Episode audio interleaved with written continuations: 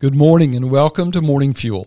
I'm Mac Jarvis, and I pray that this bite sized piece of God's Word will be what you need to start your day. One of the most intense movies ever was Saving Private Ryan.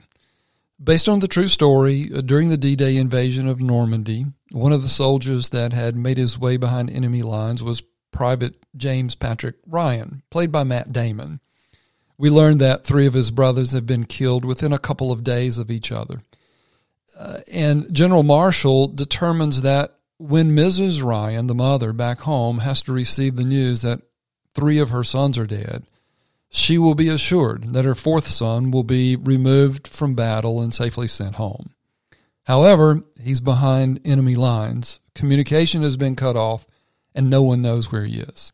A team is commissioned to go in and get him led by Captain Miller, played in the movie by Tom Hanks. Private Ryan is found and brought home, but it's at great cost. Many of the eight members of the team that went in to retrieve him were killed, including Captain Miller. And as he lay dying, the captain whispered to Private Ryan with his final words Earn it. Earn this. In other words, live a life that earns the sacrifice that has been made to save you. We know that we don't earn our salvation, but we should be mindful that our salvation that has been earned for us was earned at great cost. God mercifully delivers us from the judgment of sin and its hellish eternity.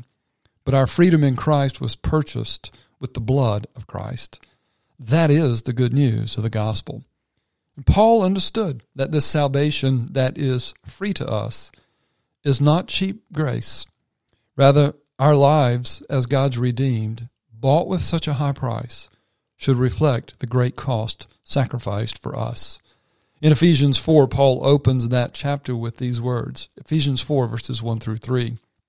I, therefore, the prisoner of the Lord, beseech you, meaning beg you, plead with you, implore you to walk worthy of the calling with which you have been called, with all lowliness and gentleness, with long suffering, bearing with one another in love, endeavoring to keep the unity of the Spirit in the bond of peace.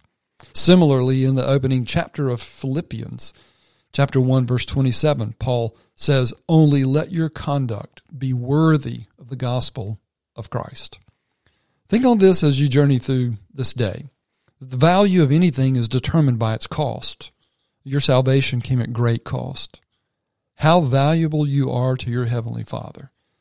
You know, in the last scene of that movie, we're taken years into the future where Private Ryan, now an old man, stands at the grave of his captain and painfully offers his response to his captain's final words. He said, Every day I think about what you said to me that day on the bridge I tried to live my life the best that I could. I hope that was enough. I hope that at least in your eyes, I've earned what all of you have done for me. Reflect on the cross today and on the one who gave his life for you and ask, Am I really, truly living a life worthy of the one who gave himself for me? May it be so for us. Let's pray together. Gracious Heavenly Father, no one's love for me compares to your love. No one's sacrifice for me has been greater than yours. I am bought with a price, a high price. Help me, Lord, to live a life reciprocal to the great cost that's been given for me. Help me to live in a manner worthy of the gospel. I pray that for us in the name of our Savior Jesus Christ. Amen.